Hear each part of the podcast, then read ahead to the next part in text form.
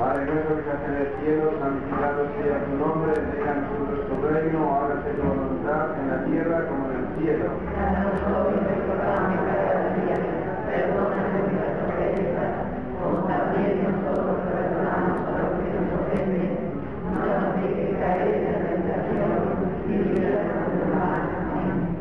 Te salve María, llena eres de gracia, el Señor es contigo, bendita tú eres entre todas las mujeres, bendito es el fruto de tu vientre, Jesús. Santa María, Madre de Dios, ruega por nosotros pecadores, ahora y en la hora de nuestra muerte. Amén. Gloria al Padre, y al Hijo, y al Espíritu Santo. Como en el principio, ahora y siempre, por los siglos de los siglos. Amén.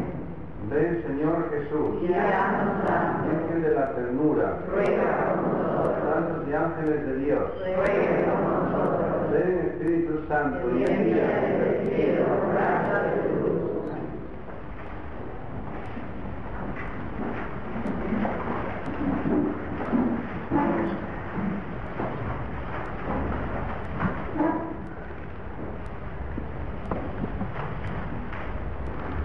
Queridos hermanos en Jesús,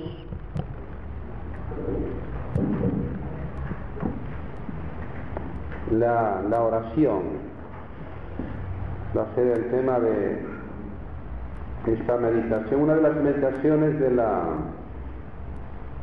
de los ejercicios de San Ignacio va a ser la oración. Y orar es hablar con Dios.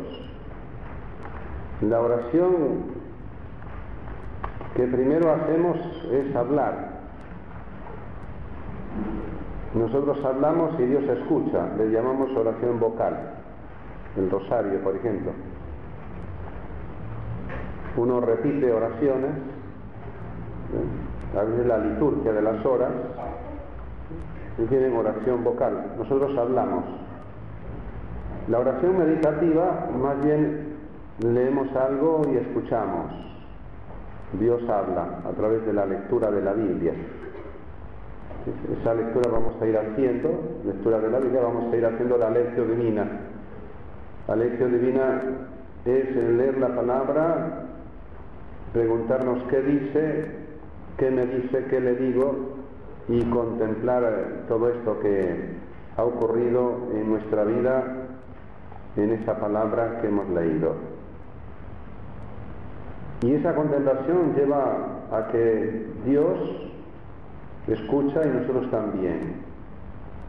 El amor no se habla, el amor se ama, más profundo que hablar. La oración vamos a tener oración para pedir, por ejemplo la intercesión, para dar gracias, distintas clases de oración oración del corazón, se repite una palabra, la oración mántrica también le decimos, y esa palabra o esa frase se repite como el peregrino ruso que repetía, Señor, ten día de mí que soy un pecador, y la repetía miles de veces hasta que se hizo dentro de él como carne. Ya hasta durmiendo, cuando despertaba la estaba repitiendo. Y cuando caminaba y la repetía, aunque estaba cansado, le daba descanso, descansa en el trabajo o en el cansancio. Y vamos a ir hablando entonces de, de- de la oración, cómo tiene que ser la, la oración. Quizás la oración que más nos puede ayudar para, para meditar en este tema, so- sobre todo el carisma de intercesión, es la, la oración justamente de Jesús. Ahí en la carta a los Hebreos, en el capítulo quinto, nos dice que Jesús, sumo sacerdote, que puesto en favor de los hombres para intervenir, para interceder por ellos, en todo aquello que se refiere al servicio de Dios a fin de ofrecer dones y sacrificios por los pecados. Pues ahí nos va hablando de, la intercesión. Por eso debe ofrecer sacrificios, no solamente por los pecados del pueblo, sino también por los propios, hablando del sacerdote. En el versículo 7, ese mismo capítulo, él dirigió durante su vida terrena súplicas y plegarias con fuertes gritos y lamentos a aquel que podía salvarlo de la muerte, es el Padre Dios, y fue escuchado por su humilde sumisión. Entonces acá en esta oración podemos, haciendo la ley, qué dice, qué me dice, qué le digo, podemos ver con claridad que nuestras oraciones metidas en la oración de Cristo son escuchadas. Aquello que la oración, que la única que Dios no escucha es la que no hacemos. Todas las que hacemos, Dios las escucha. Y aunque era hijo de Dios, aprendió por medio de sus propios sufrimientos qué significa escuchar a Dios con todo el corazón. De este modo él alcanzó la perfección y llegó a ser causa de salvación eterna para todos los que obedecen a Dios. Sumos sacerdotes el Melquisedec. Ahí tienen entonces cómo, entregando oraciones y súplicas por eh, los enfermos, por nosotros mismos, por distintas cosas, vamos a poder llevar adelante este carisma de intercesión y pedir con insistencia. La insistencia la vemos en el capítulo 18 de San Lucas. En el versículo 1 y siguientes, después Jesús les enseñó con una parábola que es necesario orar siempre sin desanimarse. El peregrino ruso, cuando se encuentra con el monje, el deseo del peregrino ruso es esta frase, orar sin cesar. ¿Cómo tengo que hacer para orar sin cesar? Uno le había dicho, mira, vete a misa, reza el rosario, pero a él no le cerraba. Entonces llega al monje y el monje le dice, mira, repite tres mil veces, Jesús, ten de mí, soy un pecador. Le dice, después de unos días, ya repito tres mil veces, pero me queda mucho tiempo libre, todavía no oro sin cesar, seis mil veces. A los pocos días vuelve, me pasa lo mismo, todavía me queda mucho tiempo libre, doce mil veces. Y después dice el monje, mira, ahora todas las veces. Entonces ya muere el monje, ya no tiene dónde preguntar y el hombre va caminando y en ese ir caminando es donde él se da cuenta de que ya su vida es orar sin cesar, continuamente está en Dios y Dios en él. Pues esta manera de orar es la que nos pone acá en, en esta parábola del juez y la viuda, capítulo 18, versículo 1 y siguientes. En una ciudad había un juez que no tenía a Dios ni le importaban los hombres. Y en la misma ciudad vivía una viuda que recurría a él diciéndole, te ruego que me hagas justicia contra mi adversario. Durante mucho tiempo el juez se negó, pero después dijo, yo no temo a Dios ni me importan los hombres, pero como esta viuda me molesta, le haré justicia para que no venga continuamente a fastidiarme.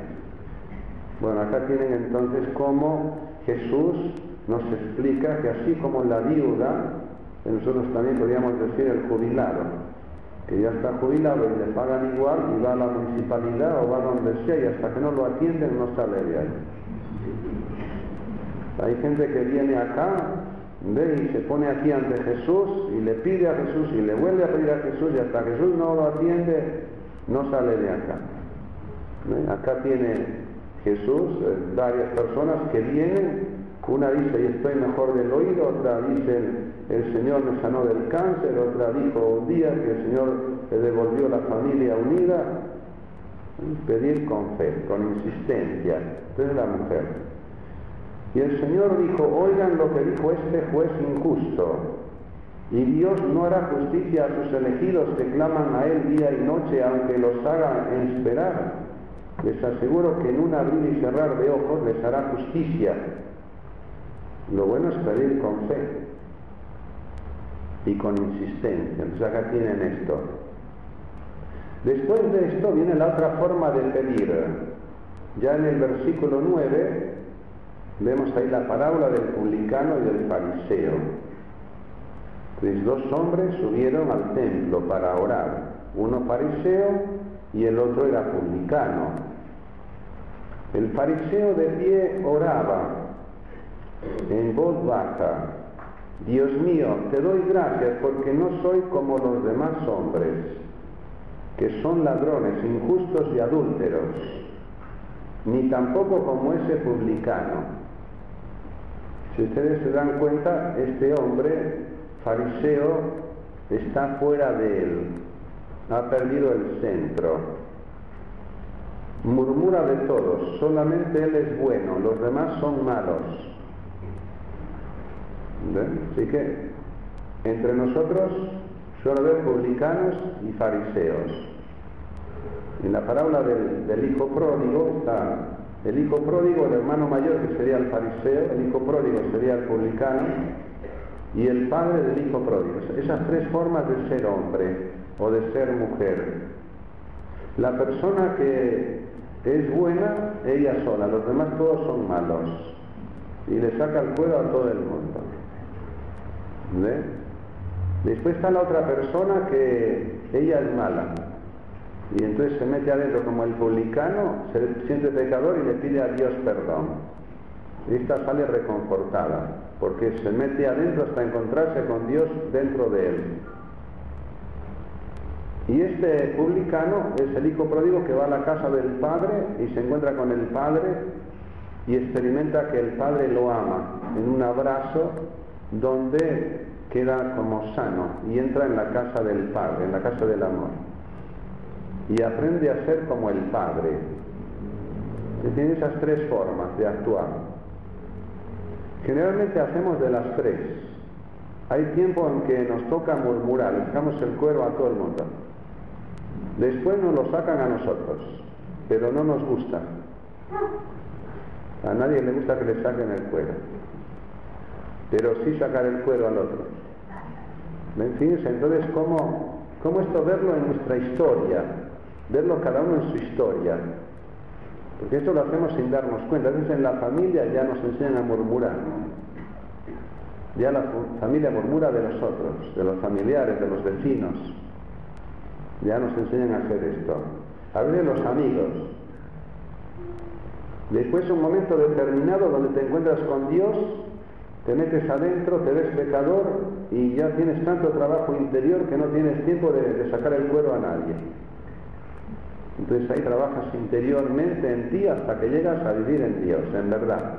Y una vez que vives en Dios, aprendes a ser como instrumento de Dios para ayudar a otros. Entonces la imagen del Padre Dios.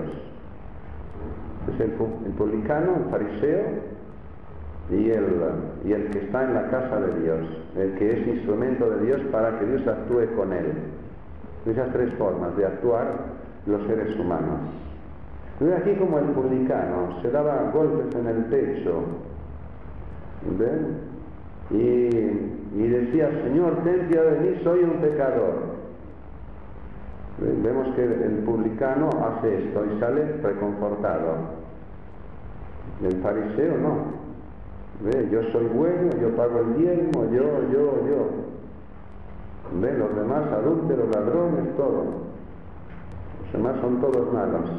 A esto ayuda mucho también la televisión. A veces la gente habla como habla la televisión. Y de repente es un pobrecito hombre el que están ahí juzgando la televisión y lo tienen como malo y ya toda la gente lo tiene como malo. Y de repente es un pobrecito. De repente es un Jesús crucificado que todo Jerusalén lo tenía como malo porque lo crucificaban como un maldito y a los 40 días vino el Espíritu Santo o a los 50 días y ahí toda Jerusalén quedó convencida de que era un inocente. Esto ocurre con mucha facilidad. Así que bueno también, cuando escuchemos noticias, que veamos un poquito desde Dios. Y más allá de lo que hayan dicho, hecho o tenido, de no juzgar, tener misericordia. Esto es el publicano. Yo me, tocó atender a, Nada Luguri, la mujer de Dean Kosaki, tenía prisión domiciliaria antes de ser extraditada, creo que a Croacia por allá. Y yo fui a hablar con ella, estaba allá con la policía, todo, y hablé con ella un rato, pero estaba el rosario. Yo no sé si habrá hecho o no habrá hecho en su adolescencia. En la adolescencia uno mucho no sabe lo que hace. Ella está libre de la cárcel, el que está en la cárcel es Dinko Saki. Yo hablé con ella y me pareció una mujer de fe, una mujer, eh, si hizo o no hizo, ¿ve? ella sabrá y Dios sabrá. De no juzgar. El, pa- el Papa Juan Pablo II fue a ver a, ese hombre que le dio un tiro. Y le dio un tiro realmente. Y fue a decirle, mira, aquí estoy para que eh, me pidas perdón y yo también te perdone y para que estés en armonía interior porque Dios te ama.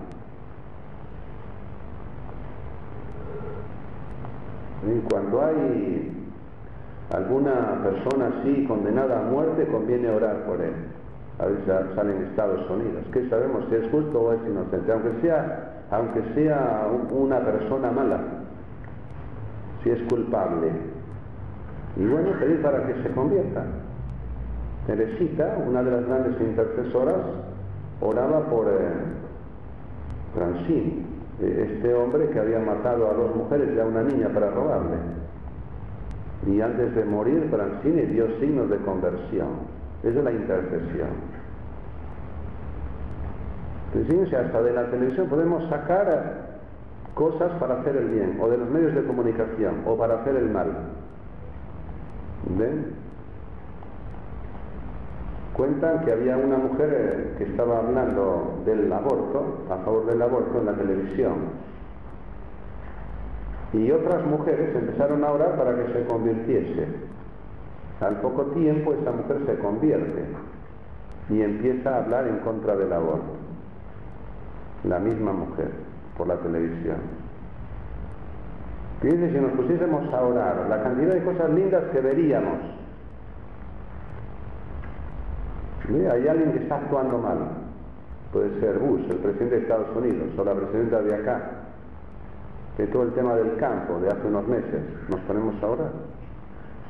En vez de sacar el cuero y perder el tiempo que se dijo, que el otro dijo, nos ponemos a interceder. Poder de intercesión.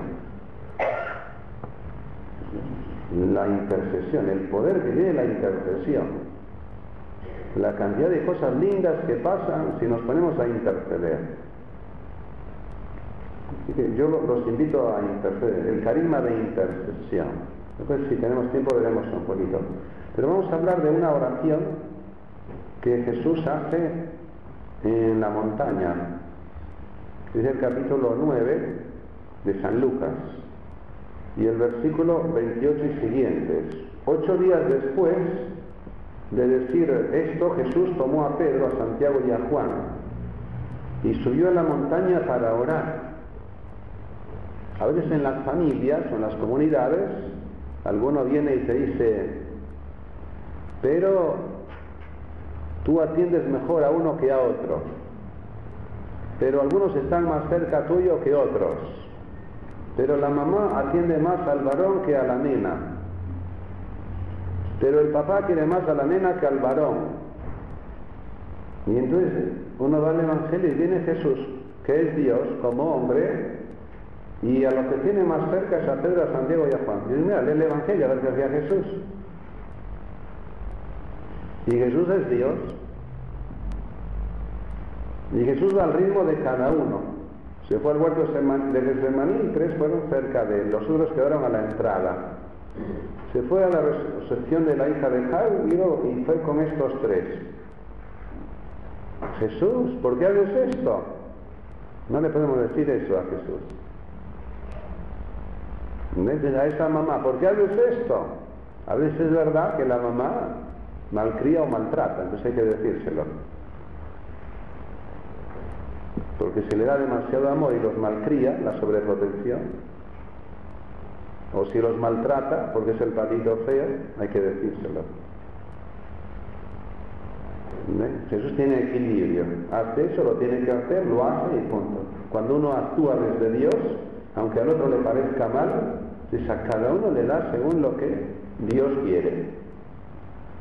Es muy difícil saber lo que Dios quiere, solamente a través de la oración. Eso en la oración la mamá sabe lo que es mejor para cada hijo, aunque tenga unos cuantos. Sin la oración, aunque tenga uno solo, no acierta, o malcría o maltrata. Es lo que pasa en el mundo de hoy. A veces uno dice, ¿cómo esta familia acierta? ¿Por qué ora? Acierta con el marido, acierta con el hijo, con la hija, con el otro hijo, con la abuela, con la suegra. Solamente en la oración. Es el poder que tiene la oración. Mientras oraba, su rostro cambió de aspecto y sus vestiduras se volvieron de una blancura deslumbrante y dos hombres conversaban con él. uno ve la oración, entrar en la oración. Santa Teresa a esta oración le llama oración mental. Es una oración de diálogo con quien sabemos que nos ama. Es un experimentar que me ama y que lo amo. Es la oración que el cura de decía de un de un anciano labrador que, iba a la iglesia y estaba una hora ahí y, le preguntó, ¿y tú qué haces acá? Él me mira y yo lo miro, él me ama y yo lo amo. Y no sabe leer, pero sí sabe amar, recibe amor y da amor. La oración es algo muy sencillo y es muy profundo. Cuando uno es más chiquito suele tener más contacto con el mundo espiritual y sobrenatural. A veces los niños juegan con los angelitos juegan ahí con alguien, no sabemos con quién, con el invisible. Cuando pasamos de los 40 solemos volver otra vez a ese mundo contemplativo. Hay un mundo contemplativo, ya no estamos tanto en la acción. Entonces la, oración se va volviendo más contemplativa. En Santa Teresa desde los 18 hasta tuvo como 18 años hasta llegar a la contemplación. Pero cuando uno es joven es muy difícil entrar en contemplación, aunque hay excepciones. Pues uno entra ahí en, una contemplación, en un experimentar que Dios me ama y yo lo amo, que Dios me mira y yo lo miro. Ah, una, una contemplación. Y aquí dice, mientras estaba ahí orando de esta manera, de esta oración mental, es como que Dios me expresa a mí lo que Él quiere. a veces Dios me da a conocer sus secretos, que decía el Padre Pío. el rostro cambió, hay una fusión entre Dios y el hombre. El hombre se mete en Dios, desaparece en Dios y Dios aparece en el hombre. Hay una fusión ahí. Los dos se funden. Le pasaba a Moisés se encontró con el Dios vivo en el monte Sinaí y ahí dice que su rostro quedó resplandeciente, tenía que cubrirse con un velo. Y San Pablo hablando de esto dice mucho más nosotros que somos portadores del infinito. Es un resplandor. Si nosotros vivimos, y es lo que le pasó a Patti Manciel, una de las primeras de la primeras personas de la Revolución Carismática Católica, se metió en una capilla ante el Santísimo y en un momento determinado se encontró descalza y como abismada en ese misterio de amor infinito, donde el tiempo no pasa. Estás una hora y te pareció un instante. ¿Dónde estuve? Uno queda fundido con la eternidad. Desaparece en la eternidad. Esa es la contemplación. Pero la contemplación es como dormir. Santa Teresa dormía pocas horas estaba en oración contemplativa varias horas. Uno se mete en Dios y Dios se mete en uno. Es un estar ahí en la eternidad, donde no hay tiempo. Qué bien que se está aquí, ¿eh? lo que van a decir los apóstoles. Y ahí uno conversa de lo más profundo de la vida, que es la realidad. Ahí la contemplación es realidad. Ahí no hay mentira ninguna, ni posibilidad de mentira. La contemplación es la verdad, es la realidad, es Dios. Dios es la realidad. La realidad es el amor. La mejor definición que tenemos de Dios es la de San Juan. Dios es el amor. Dios es amor. Dios es el amor. Y dos hombres conversaban con él, Moisés y Elías. Moisés es el pasado. El pasado sin Dios nos deprime. El pasado en Dios nos hace bien, nos sirve de experiencia y lo elaboramos. El futuro sin Dios nos hace ansiosos. El futuro desde Dios lo preveemos. Jesús está ahí en el presente. Cuando vemos el icono de la transfiguración está Jesús como un sol resplandeciente ahí, mirando al Padre, Se acerca el pasado para informarle el memorial, todo lo que ha ocurrido en la historia, en tu historia, en mi historia. Ayer hablando de la samaritana, en las conferencias hablábamos de esto. El memorial es muy importante en la vida de cada uno. Ve desde Adán y Eva, sabemos muy poquito. Desde Abraham sabemos mucho más. Y el futuro, ¿qué es lo que vendrá? En Dios ya lo sabemos. Mucho antes de ir a la cruz, Jesús ya sabe que lo van a perseguir, que lo van a crucificar, que lo van a coronar de espinas, que lo van a matar como un maldito. Es más, se pone ante el Padre en Getsemaní para confrontarse con el Padre y para decirle, Padre, yo voy a hacer tu voluntad después de transpirar sangre. Ahí tenemos esa confrontación terrible de la humanidad, de la voluntad humana con la voluntad divina. Padre, voy a hacer tu voluntad y no la mía. Dice, aparecían revestidos de gloria Moisés y Elías, hablando del pasado y del futuro. Hablaban de la partida de Jesús que iba a cumplirse en Jerusalén. Hablaban de la pasión. En la oración vas a hablar de lo peor que va a ocurrir en tu vida. Y aunque sea lo peor, vas a encontrar el lado bueno. Diríamos que la, oración te lleva a sacar lo más lindo de ti. Y a través de eso te vas a dejar utilizar como instrumento para sacar lo más lindo de los demás. A veces en la oración ya sabes, a veces uno va a la oración y empieza a orar y le viene la cara de alguna persona de la comunidad o de la familia y empieza a orar por esa persona porque ya sabe que esa persona está mal. En la oración se resuelven los problemas más grandes de la humanidad y se han resuelto a través de los siglos, sobre todo en la Eucaristía. Un poder grande la Eucaristía, infinito, para resolver problemas. Si tuviésemos fe, este problema de la crisis mundial y todo lo demás, ¿eh? si nosotros tenemos fe, va a ser un momento maravilloso para que la gente, teniendo menos, comparta más y viva el Evangelio. Y vuelva otra vez a tener familias unidas. Uno piensa que cuanto más tiene está más seguro. Cuanto más tiene, más miedo tiene de que le roben. Tiene que tener reja sobre reja, alarma sobre alarma, y tiene que tener todo y le roban igual.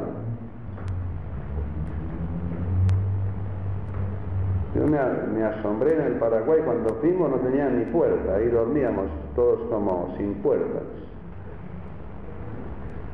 No tienen miedo a que le roben, si no tienen nada, ¿qué le van a robar? ¿Ve? Fíjense qué misterio grande, ¿no? En los seres humanos. Es una zona, una campaña, le dicen en el Paraguay. Otros sitios tendrán como acá, reja sobre reja y todo, pero ahí en, la campaña no hay nada que le van a robar. Allá en, mi tierra, donde yo fui ahora en agosto, tampoco ahí hay rejas. Sí cerramos la puerta con llaves, pero no hay rejas todavía es tranquilo, un pueblecito casi no tiene gente, 50 habitantes. Cada vez que uno va tiene menos.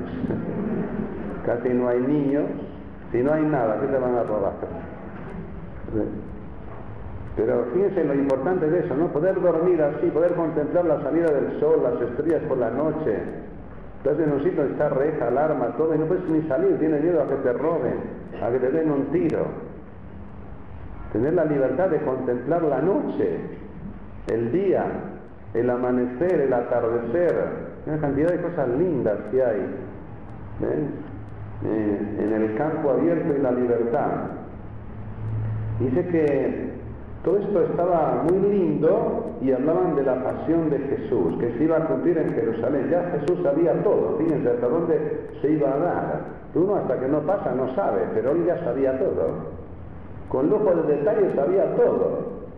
Y se lo iban diciendo, el pasado y el futuro. Si uno estuviese atento a Dios también, a veces nosotros vemos en la vida de los santos, ya saben. Eso que leíamos de Santa Teresita a la mañana, ya sabía que iba a morir pronto, ya Dios se lo había dicho a través de, de una monjita que había muerto. Ya lo sabía. Y después dice que Pedro y sus compañeros, Pedro, Santiago y Juan, tenían mucho sueño. Cuando hay un momento de, de- oración fuerte, cuando algo terrible va a pasar, solemos estar con mucho sueño. A veces tienes que estar en el hospital y estás ahí con el familiar que se está muriendo y te viene un sueño tremendo. Y a veces estás amenazado de muerte y no sabes si vas a vivir al día siguiente y tienes un sueño terrible. Y por otra parte no puedes dormir y fíjense la cantidad de cosas que hay. Yo recuerdo cuando pusieron la bomba allá en Santa Teresita y esos días no podía ni dormir. Y una cantidad de cosas, ¿eh? Y uno dice, yo nunca supe por qué me pusieron la bomba. O se la pusieron a la parroquia o a la comunidad, o- pero la pusieron.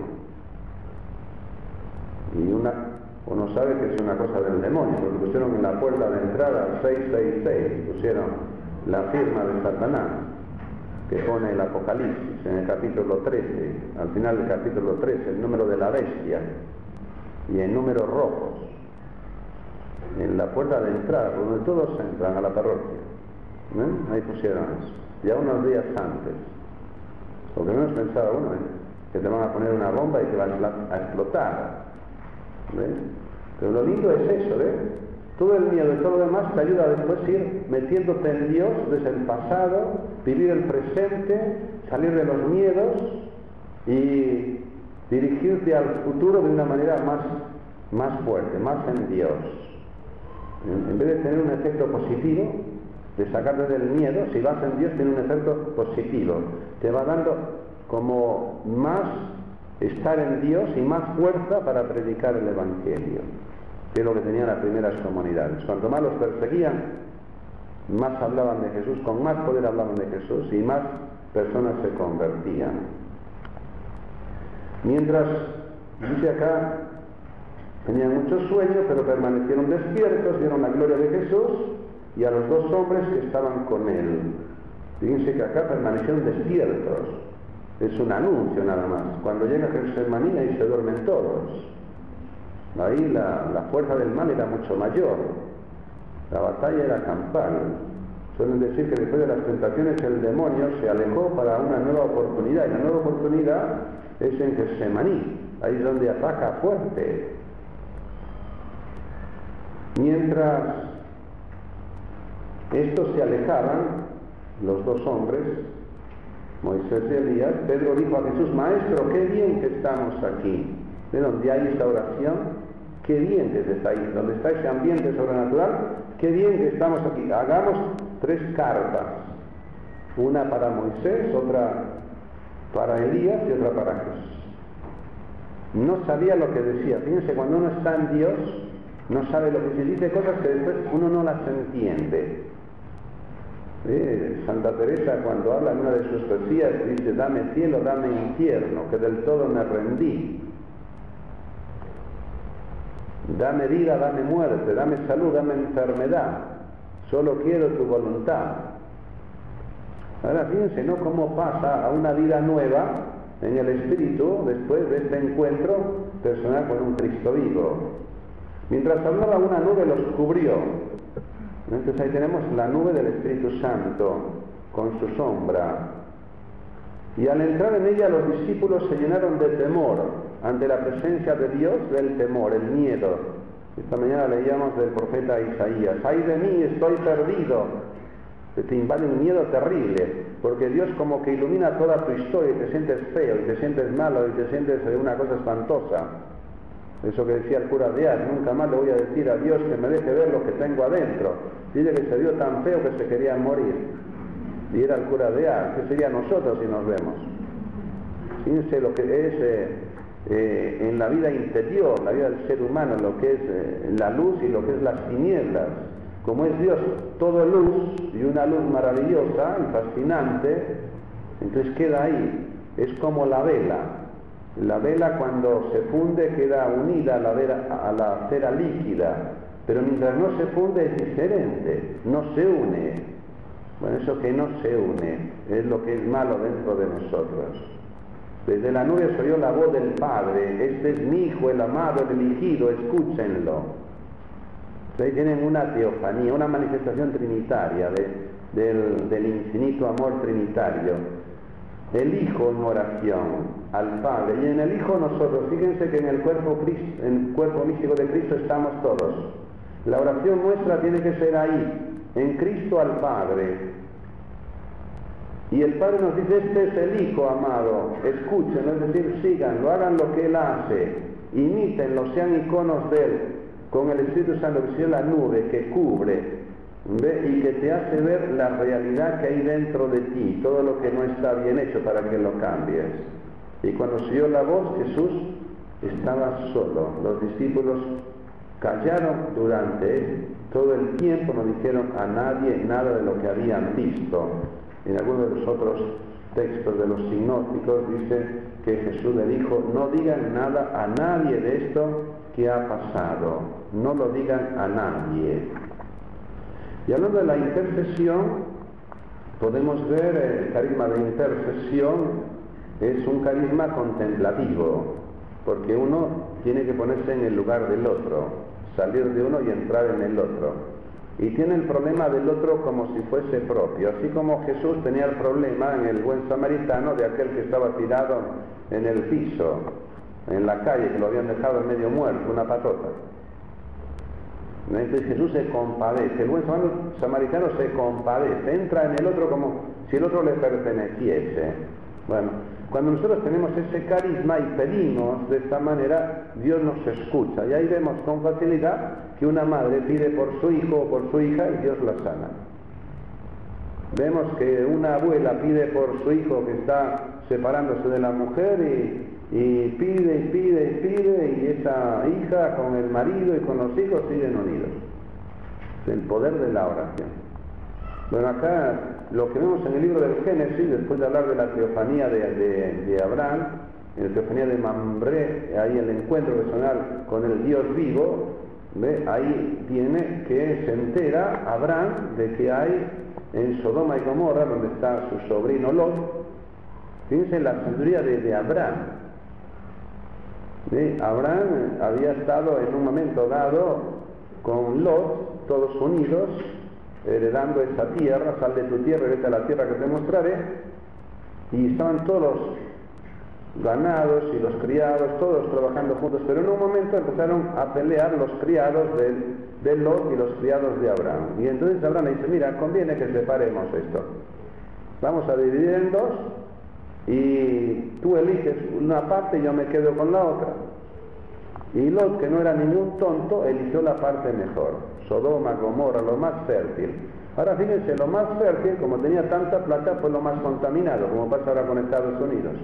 De ahí surge la cantidad de cosas. Hollywood la cantidad de cosas que salen de Hollywood. De Hollywood salió, por ejemplo, en lo de las Torres Gemelas, esa idea de destruir las Torres Gemelas que salió en el cine y en todo lo demás, después se hizo realidad pero salen las ideas más perversas y el mundo más perverso de Hollywood, ¿ves? Pero después de Estados Unidos y, la plata y todo lo demás, desde ahí se organiza, y las guerras y todo el mundo, ¿no? Y uno va viendo todas estas cosas terribles. Bueno, entonces fíjense, esa parte buena, ¿ve? Lo dice, yo quiero esta parte, y Abraham se queda con la parte más pobre. Pasan los años y en poco tiempo la parte más rica ¿Ve? Se hace perversa porque tiene demasiado, ¿ve? Y se hace tan perversa que llegan a tener relaciones mujer con mujer, hombre con hombre, lo más espantoso que se pueda ocurrir. ¿Ve? Si es Sodoma, la sodomía eh, es esto, es, es toda la perversión en el sexo. Y ahí vemos esas cinco ciudades, la Pentápolis, ¿ve? que van a ser devoradas por la azufre y el fuego, y Dios le avisa a través de, de los ángeles a Abraham. Y Abraham es cuando intercede.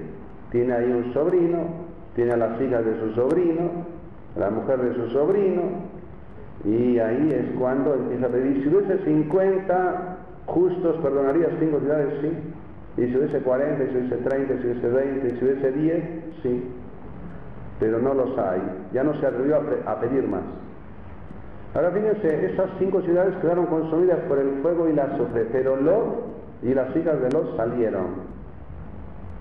Dice la maravilla de Dios, ¿no? Escucha la intervención de Abraham y ese hombre y esas dos mujeres justos quedan con vida.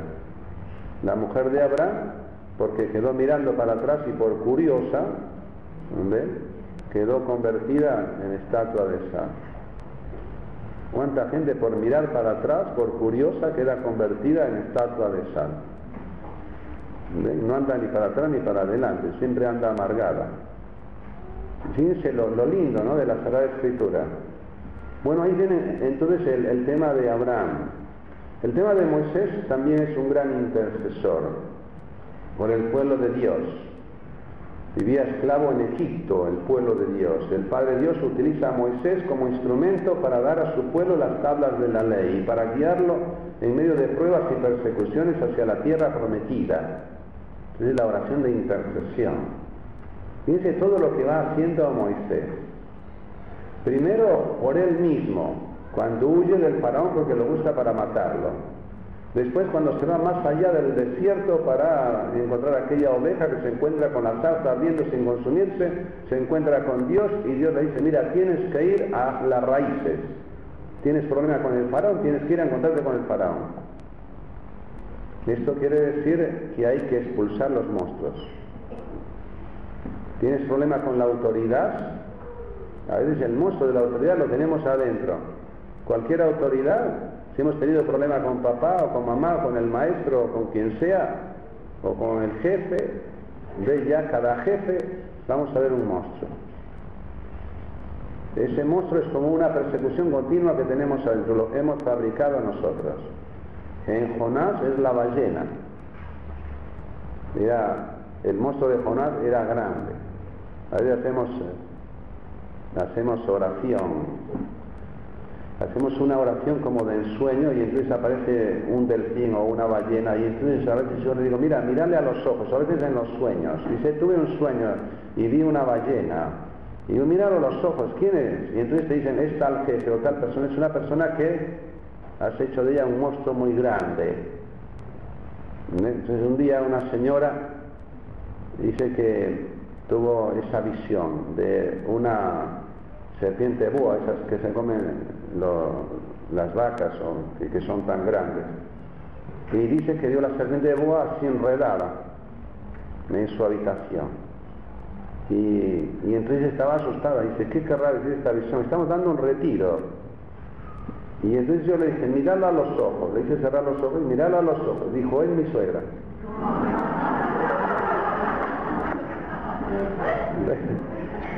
y entonces uno le saca el monstruo de la suegra de, fíjense, pensó que las, toda la longitud de la serpiente de boa y todo el tamaño, ¿no? De, fíjense, es mi suegra, Pero fíjense, si, si uno analiza, tuvo esa visión y tuvo otra. La otra visión era un lagarto, no, un cocodrilo, un cocodrilo blanco era. Y lo tenía debajo de la cama. Y, mirando a los ojos al cocodrilo, ¿quién es? Dice, es una, es una persona que me quiere manejar la vida. yo dije, bueno, ya está, que no te la maneje más. Confrontala, la verdad hace libres. Ahora fíjense, tuvo esas dos visiones. Fíjense, a través de las visiones sacó dos monstruos. Pero cuando uno le manipulan la vida, uno se siente incómodo. Pero no acaba de saber bien. A veces dice, ¿será verdad? No será verdad. A veces ya un tiempo lo tiene claro. Después otra vez se lo oscurece. ¿Ven? Fíjense lo difícil que es encontrar. A veces las, visiones o todo esto que ocurre, ven, los seres humanos se utilizan mucho. La hermana Brisma Kena trabaja mucho con las visiones. De repente estaba orando por un sacerdote y ahí le viene la imagen. Me decía a mí un sacerdote, me decía, eh, una, un, cristal que está todo manchado. Cuando se limpia el cristal va a dar mucho fruto. En el libro mismo de ella, eso que quiere decir es que la persona está muy dañada, muy conflictuada y cuando se purifique eso va a dar fruto. Ahora fíjense, ¿no? Cuando ella, por ejemplo, ve la tienda de campaña, ¿eh? para ella misma. Y entonces le dice Jesús, mira, acá yo puedo andar por toda la carpa, que está bastante rota y todo lo demás, pero hay aquí una habitación que no puedo entrar. Y ella le dice, Jesús, ¿y cuál es esa habitación? Y es el temor al que dirán, al que hablarán de mí. Y entonces Jesús le dice, a mí me llamaron brujo, me llamaron demonio, me llamaron todo. Entonces ella se da cuenta de que tiene que abrir esa habitación, ve el temor ese al que haga desaparecer ese miedo y empezar a vivir lo que Dios le pedía, que era el carisma de sanación interior. Un carisma difícil de, vivir ese y de ejercitar. Pero fíjense cómo Dios se lo manifestó. Si sabrá también a Moisés, entonces gran intercesor. Entonces, ¿cómo camina para enfrentar el monstruo del faraón? ¿Cómo va a hablar al monstruo del faraón? ¿Y cómo va armado? ¿Y cómo tira el bastón? Ahí aparece la serpiente. Y vienen los magos y también, pero la serpiente del bastón de Moisés era más potente y se comió a las otras dos. Y después empiezan a venir las plagas. Tiene la cantidad de cosas que Dios hace para liberar a un pueblo de la esclavitud. Y ya Moisés estaba libre, ahora liberaba a otros. Ya había sacado el mozo del faraón, ya podía hablar con él frente a frente, ya no le tenía miedo. Esto es. Esto es lo que tiene que caminar cada uno hacia la libertad de los hijos de Dios. Entonces la oración de intercesión. Primero te liberas y después a través de ti libera a toda tu familia, a toda tu comunidad. Eres animador y haces la fiesta. Eres Moisés, en calidad de servidor, fue instrumento fiel en ese camino hacia la tierra prometida. Santa Mónica en San Agustín, 30 años orando, uno piensa que leyendo a San Ambrosio que Mónica se entrenó en la intercesión cuando San Ambrosio era tan perseguido. Se ve que tenía un grupo de intercesión muy fuerte y entre ese grupo, en ese grupo una de las personas era Mónica porque fue muy perseguido San Ambrosio. Los sacerdotes hoy también necesitan grupos de intercesión fuertes en las parroquias. Los servidores sonantes tienen que hacer ese trabajo. Mucha persecución, muy solos. Todo lo que es cabeza está muy solo. El cabeza de familia, que es el hombre, como está tan solo, rápido lo voltean. A veces hasta la mujer ayuda a que lo volteen al marido. Es una cosa terrible de los hijos, nadie ora por el papá o por el marido. Lo mismo pasa con la mujer. Después cuando se va lo extraña. Fíjense lo importante de orar, por la cabeza, todo lo que es cabeza, hay que cuidarlos, protegerlos. Es como la niña de los ojos. Es como lo más importante. Cae eso, cae toda la familia.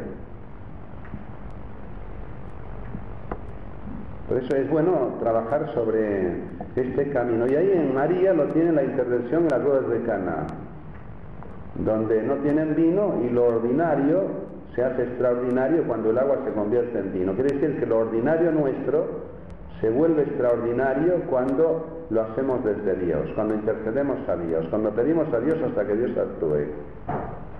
Entonces ahí todo un camino de oración. Por eso podrían ver ustedes haciendo la lección, ¿qué dice la palabra? Y lo que dice es que María intercedió más allá de lo que Jesús le dice a ti y a mí, que nos importa, no tienen vino mejor. Sin embargo, María fue más allá. Hagan lo que Jesús les dice, es decir, cumplan los mandamientos. Y ellos llenaron las tinajas de agua y el agua se convirtió en vino.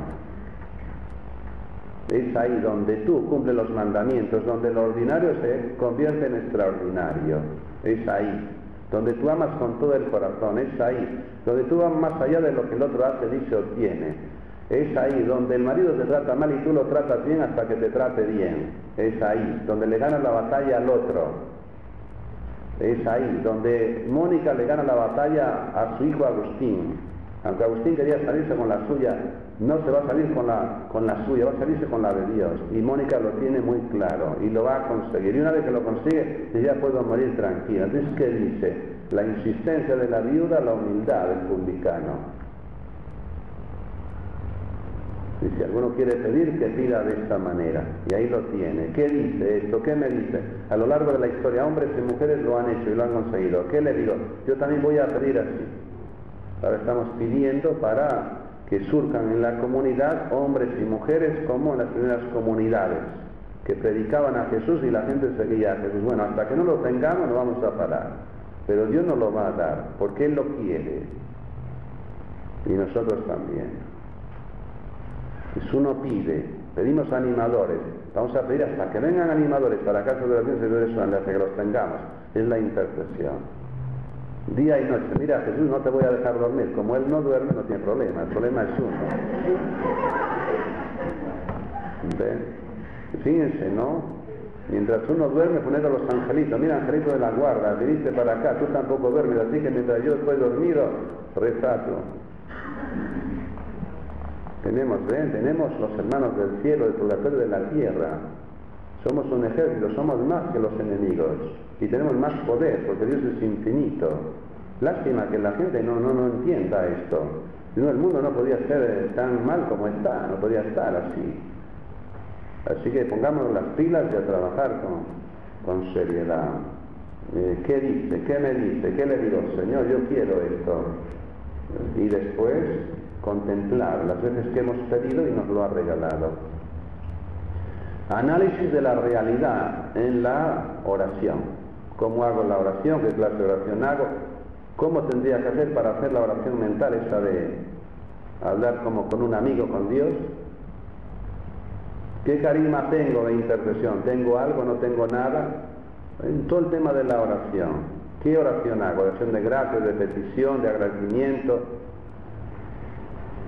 Análisis doctrinal. ¿Qué me dice? Bueno, acá en, el carisma de intercesión me dice que el que pide recibe, el que busca encuentra, el que llama se le abre, pero hay que pedir como la viuda y como el publicano, con insistencia y con humildad el diagnóstico. Si no hago oración, estoy en terapia intensiva. Alguien que me ame, alguien que me ayude, hay que gritar. Porque solo no voy a salir, ya en terapia intensiva en cualquier momento, vas para el otro lado. Entonces buscar grupos, buscar personas ¿eh? donde yo pueda orar, hasta aprender a orar y después enseñar en mi casa a orar. Yo he escuchado a adolescentes o a jóvenes y quiero que me enseñe a orar. Quiero aprender a orar. Y nosotros enseñamos a orar. Una manera de orar es como los iconos. Por eso ya ayer estuvimos pidiendo al Señor también para que pronto podamos tener en la comunidad talleres de iconos hasta que tengamos iconógrafos y que a través de eso cada uno vaya haciendo oración y vaya haciendo también ese retiro donde uno se concentra como en un juguete en lo que está haciendo con todo su ser. Pero en vez de ser el juguete es el amor infinito de Dios, es la Virgen, es Jesús, es el Getsemaní, o es Pentecostés, o son los misterios de, la vida de Jesús. Entonces ahí, como un niño, que no me saquen el juguete, pero algo más serio, que no me saquen el amor, la paz, la alegría, porque pataleo, grito. Ahí sí me vuelvo como un niño que patalea, que grita. Me están sacando lo más hermoso. Y me sacan eso, me destruyen. Padre nuestro que estás en el cielo, santificado sea tu nombre. Venga a nosotros tu reino.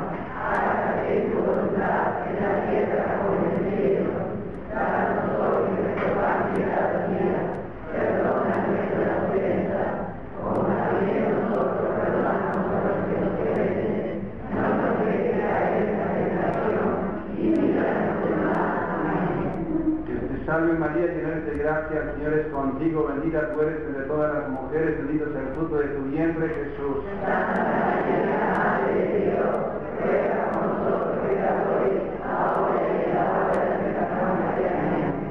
Gloria al Padre y al Hijo y al Espíritu Santo.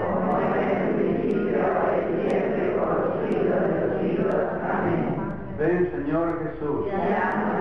Virgen de la ternura. Santos y ángeles de Dios. Ven, Espíritu Santo. Y